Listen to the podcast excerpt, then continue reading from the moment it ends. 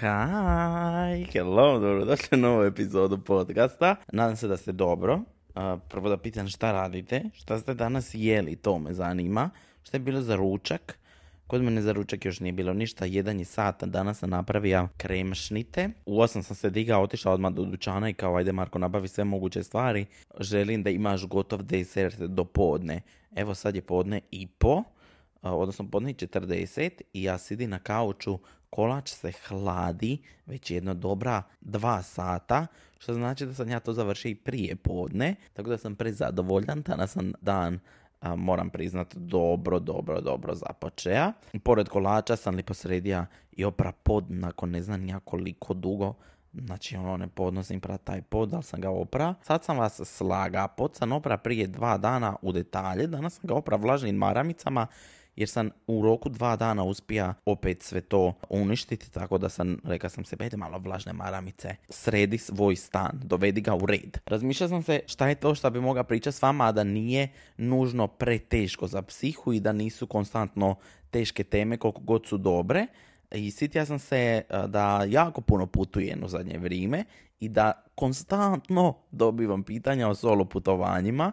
Mislim da ćete kroz ovu epizodu skužiti da sve pričam kroz osmijeh, danas mi je baš lipi dan, to se moram pohvaliti. Tako da ćemo danas razgovarati o solo putovanjima, kako izgledaju, kako se pripremam, di mi je bilo najbolje, di se ne bi vraća, jel mi dosadno, jel me je strah, je li sigurno za cure da same putuju, nekakvo moje mišljenje. Za kraj ovog podcasta ću vam ispričati par situacija sa različitih putovanja koje su mi uvijek ostale u pamćenju i baš me obilježile ta solo putovanja. No prije nego što krenemo, zahvalit ću prijatelju epizode, Surfsharku koji je odlučio biti sponsor ove epizode. E, Super je stvar, povezana je s ovom tematikom. Surfshark je VPN, doslovni prijevod virtualna privatna mreža, opcija koja ti nudi e, zaštitu totalnu na internetu, niko ne vidi tvoju IP adresu, ne vidi se odakle si, povijest tvog pretraživanja, upamtite ovu povijest pretraživanja zato što ću pričati o njoj vrlo je bitna za nabavu karata za avion.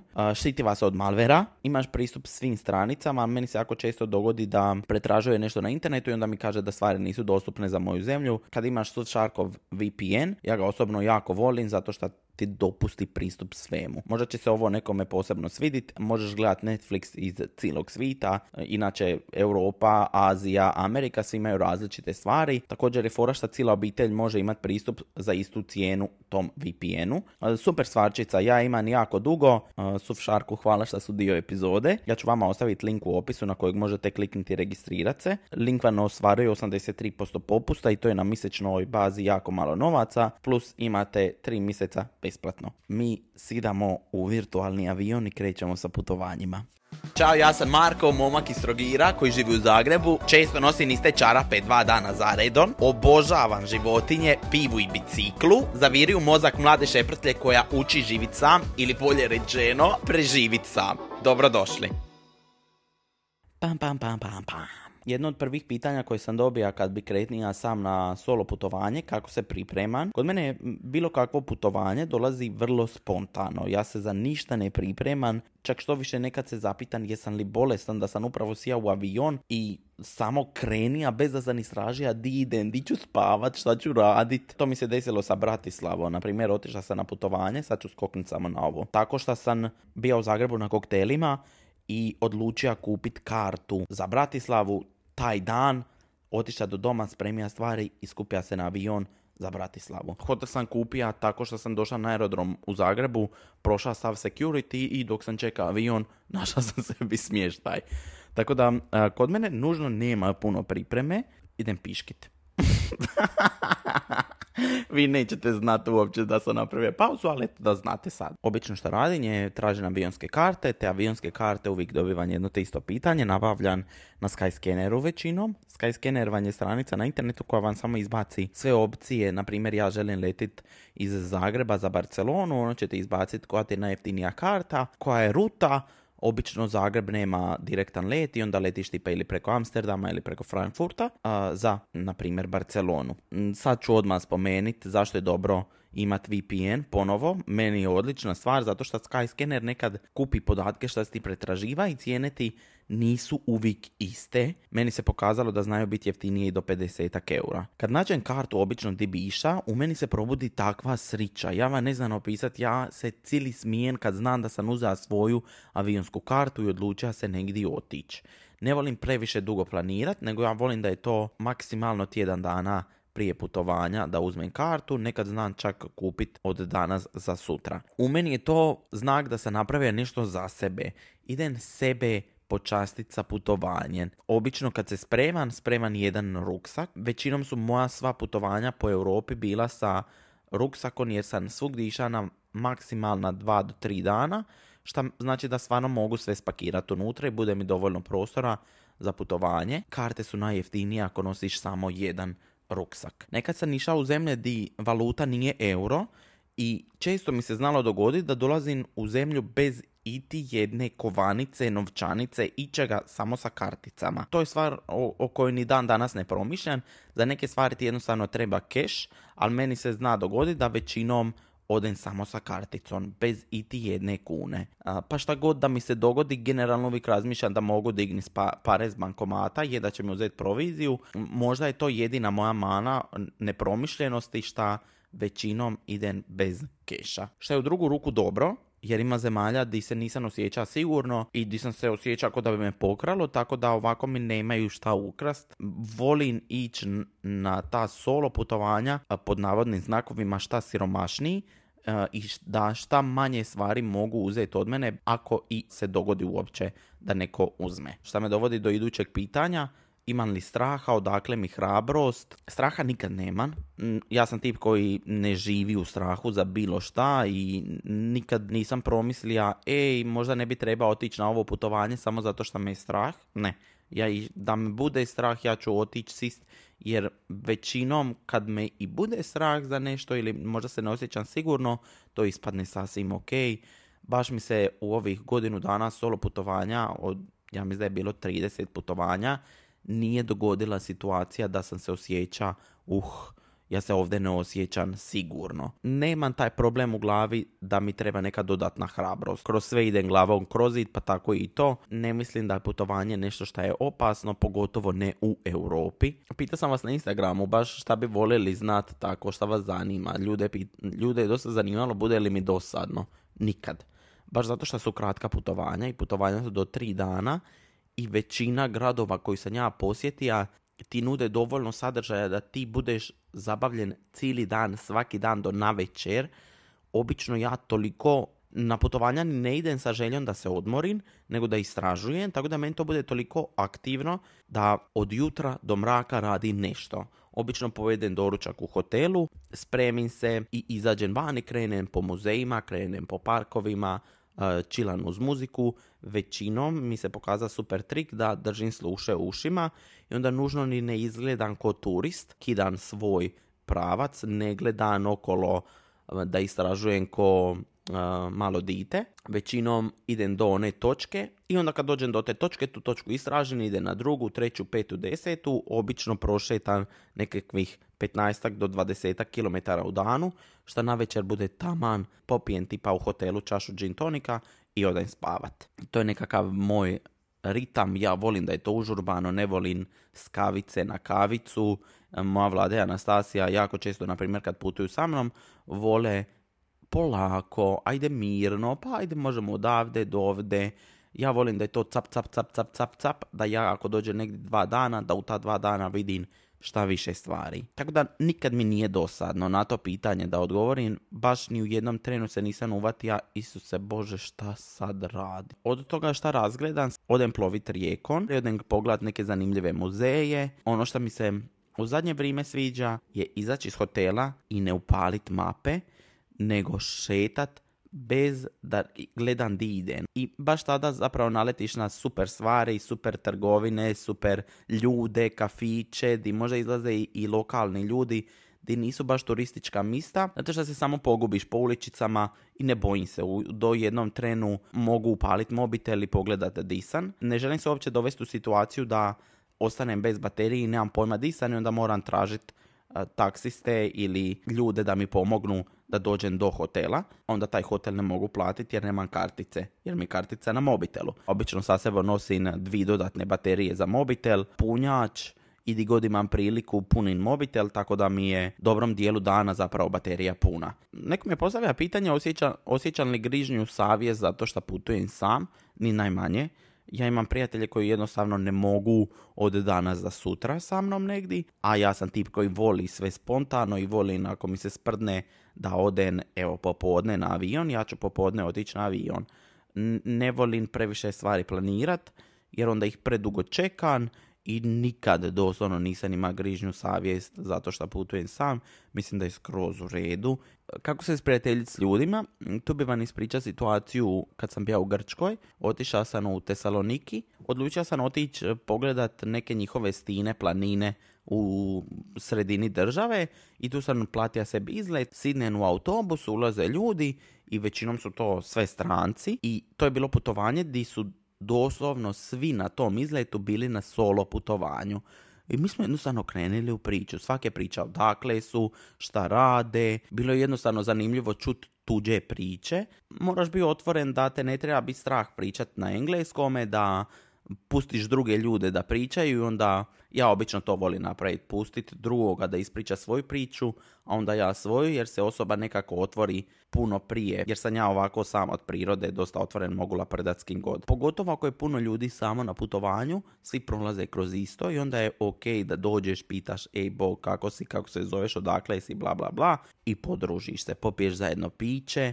U toj Grčkoj sam sa toliko stranaca staja, pa onako random, samo bez veze sta, popriča, popija džin i iša dalje svojim poslom. Ka fora čuješ tuđe priče, toga te ne treba biti strah. I većinom su to mladi ljudi koji nemaju ono zlih namjera. Bar se evo meni nije pokazalo da ih ima. Samo mislim da treba biti otvoren i dopustiti nekome da te priđe i nešto te pita.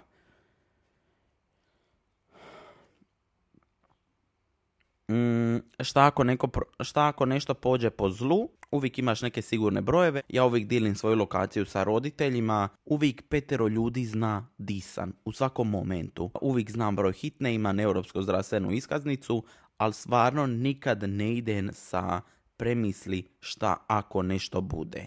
Jer tako mi može biti ispred moje zgrade, tako mi može biti u autu u Hrvatskoj, a može mi biti i u autu u Italiji. Isuse Bože, neko prži kapulu u kvartu kroz prozor mi ulazi miris pržene kapule, odnosno luka. Zašto me neko ne pozove na ručak? ja sam napravio desert, imam spremno. Sorry, malo sam skrenija. Možda mi je bio najveći izazov snaći se na aerodromu, ne da je teško. Zagrebački aerodrom je toliko mali, prođeš ga u roku 3 minute i aerodromi su napravljeni doslovno za glupe ljude. Tu se ne možeš izgubiti. Imaš odlasci, security, naći gate, i to je to. Samo što to na većim aerodromima u Europi zna biti dosta naporno jer su ogromni. Ajmo prvo riješiti pitanje da li je ok da cure idu same na solo putovanja i to govorim samo zato što me dosta vas to pitalo. Ja sam generalno za to, e, samo bi isto tako preporučio da birate lokacije di. Uvijek su skandinavske zemlje, i zapravo gore sjevernije europske zemlje sigurnije nego što su ove južnije za sve, a pogotovo i za žene. I stvarno ne bi volio da vam se nešto desi. Ja ću vam dati primjer Cipra.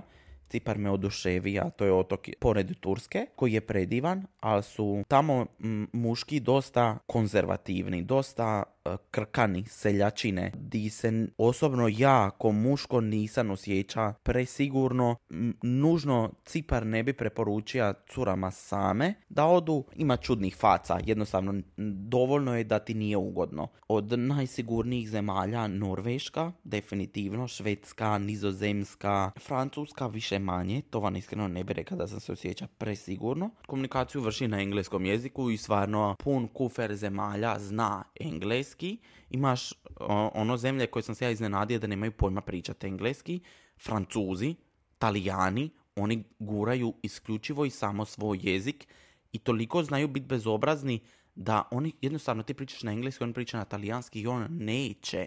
Jednostavno ti neće pomoć i reći di trebaš ili šta želiš kupiti ili bilo šta takvo. Mađari su super narod, ali oni ne znaju pričati engleski i dosta ga slabo pričaju. I onda s druge strane, neki dan u Bratislavu, zemlju Slovačku koju ne bi očekivao uopće da pričaju engleski, pričaju ga savršeno. Sve te zapravo sjevernije zemlje, oni svi jako, jako dobro pričaju i to pričaju svi. Od diteta koji ima četiri godine, koji priča perfektno engleski jezik, do bake i dede koji imaju 80 godina i pričaju ga savršeno. Sporazumit se nije teško, ono doslovno možeš na ruke pokazati, uprit prstom i to je to. Mislim i da ne poznaješ toliko dobro engleski jezik da ti to ne bi trebala biti prepreka, kažem, motima možeš dobiti šta god. Mislim da sam riješio većinom sve upite koje sam ima, pa bi vam volio ispričat kroz um, ovaj podcast neke situacije koje su mi ostale u sjećanju i neka mista koja su mi se baš svidjela da bi vam ih preporučio. Krenut ću prvo od engleske. U engleskoj sam posjetio Stonehenge, to je svjetski poznato misto kamenja koja su postavljena u prirodi, oni ni ne znaju objasniti kako su došla do tu. To je misto gdje sam se osjeća toliko lipo. Sidija na livadi, gledam leptire koji letaju oko mene, gledam u to kamenje, gledam turiste koji prolaze okolo. Tu sam se toliko mirno osjeća da taj osjećaj neću zaboraviti nikada. Imam zanimljivu priču iz Osla. Jayla me pozvala na nje nastup, ja nju jako često e, pratim po nastupima jer se volimo ovako privatno družiti i ona kaže aj dođi u Oslo, mislim da ću imati sobu u hotelu sa ono velikim bračnim krevetom pa možeš ostati spavat kod mene. I ja kao ok, kupim kartu, dođem do Osla, sprne mi se tako. To je prvi put da nisam napravio apsolutno ništa povodom toga di ću spavat sletim u Oslo, Jayla mi napiše poruku Marko, imam samo jedan krevet. I sad ja došla, pored nje nema ni jedan hotel koji ima slobodno misto i Jayla meni kaže ništa, spavat ćemo zajedno u tom jednom malom krevetu i onda smo ona i ja ko u krevetu za dicu, ko srdelice u konzervi, ležali, gledali tiktokove. U Oslu je bilo predivno, na nastupu je bilo super, ali eto, nekad i tako nepripremljen ti se desi situacija pa se snađeš. Lipa situacija mi se desila i u Italiji, uh, imaju, Italijani imaju jezero Como, ono vam je baš užasno popularno među tom hollywoodskom ekipom, svi dolaze tamo jer je baš ono ko iz bajke. Uh, tu nisam išla sam, tu sam išla sa sestrom i tu smo rentali bicikle. Bilo je zanimljivo jer Marija nije znala voze biciklu i ja je natira najmo voze biciklu. Super ti dođe iskustvo što platiš biciklu tipa 10 eura i onda ti ta bicikla ima probijenu gumu. Pa ti tražiš po Italiji di ćeš napumpat gumu za biciklu, totalno nemaš brige. Meni se sviđa kod putovanja što isključim do jednu brigu koja se dešava tipa meni nazad u državi i brinem se o tome di ću naći prvu pumpu za napumpat gumu. Totalno te izbaci iz svog razmišljanja i zato je meni kad sam pričao o anksioznosti u prošlim epizodama i o prekidu bilo super te jednostavno misli bi otišle negdje u zaborav ja bi se fokusirao kako pumpat gumu jer želim proći jezero Komo biciklon i obići ga biciklon.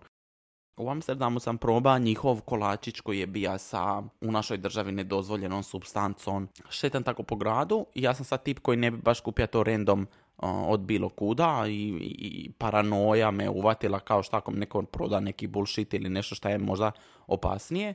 Ja nađem sebi neko ultra poznato misto, najbolje ocjene na TripAdvisorima, pizarijama. Nazovem svoje i kaže ne, sam da znate ja ću to sad probat. Ljudi, mene je to toliko ušilo. Ja sam nazva materi i rekao joj, mama, ja letine na krevetu.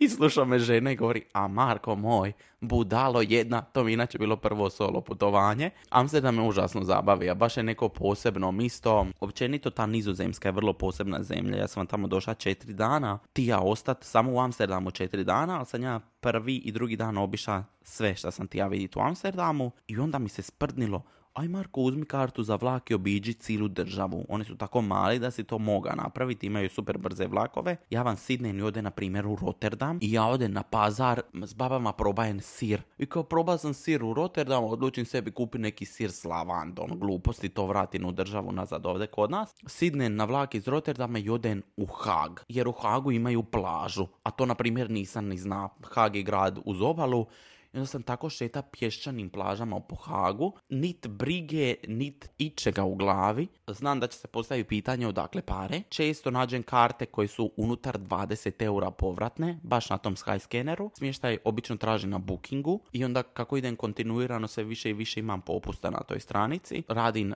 četiri posla u Zagrebu, tako da je putovanje nešto na šta ću uvijek potrošiti. To nikad ne gledam koliko trošim, nego želim uživati. Sad sam došla do tog Cipra kojeg sam već spomenija jednom. To je misto di se baš nisam osjeća sigurno i desila se situacija di sam ja sletija, ulazim u taksi koji će me odvesti do hotela, pritom to je prijevoz od hotela. Znači neki hoteli vam jednostavno nude opcije da vas dođu skupiti na aerodromu i oni su nudili tu opciju. Sletija sam u Pafos, prva stvar koju mi je čovjek e, došao i reka, znači nije bilo ni dobar dan, ni kako si, ni di idemo, sve on to već zna, nego on došao i reka trebaju li ti kur.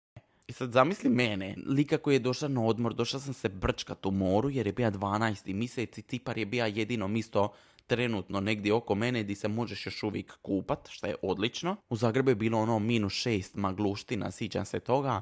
I on mene dolazi i pita, hoćeš li na kur? Ja mu kažem kao, sorry, ne, ono, došla sam se okupat. Sirovi su podosta, treba biti oprezan s njima. Sjećam se ko da je jučer bilo, ima toliko mačaka na otoku, di gledaš njih kako se penju po stablima, male mačiće možeš mazit, hranit, vole, na primjer, životinje.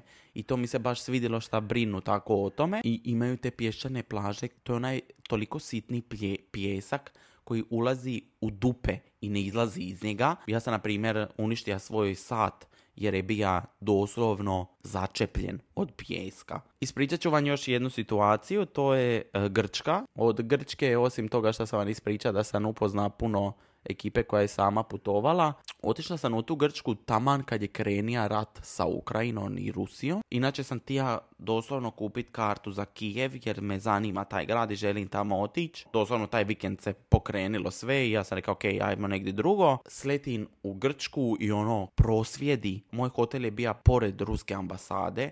To je bio ljudi kaos u gradu, policija na svakom kantunu i u toj Grčkoj sam ko sumanut ja frozen jogurt. Upamtili su me oni ljudi, ja sam doslovno tražio mogu li kupiti franšizu od njih i pokrenuti je u Zagrebu koliko ja volim taj frozen jogurt. Tako da bi ono u Grčkoj sidija na večer u deset na glavnom trgu gleda u more i ja frozen jogurt. Treba samo čačkat po tim stranicama i nešto što bi vam ja volio reći, odite barem jednom na solo putovanje. Biće vam lipo, upoznat ćete nove ljude, samo hrabro. Koliko god vam treba pripreme za to, uzmite si je, ali odlučite se i odite na svoje prvo solo putovanje. Hvala vam što ste me poslušali, hvala vam stvarno što ste uz mene i podržavate ovaj podcast. Pozdravljam te, šaljem ti veliku pusu i čujemo se vrlo brzo u novoj epizodi.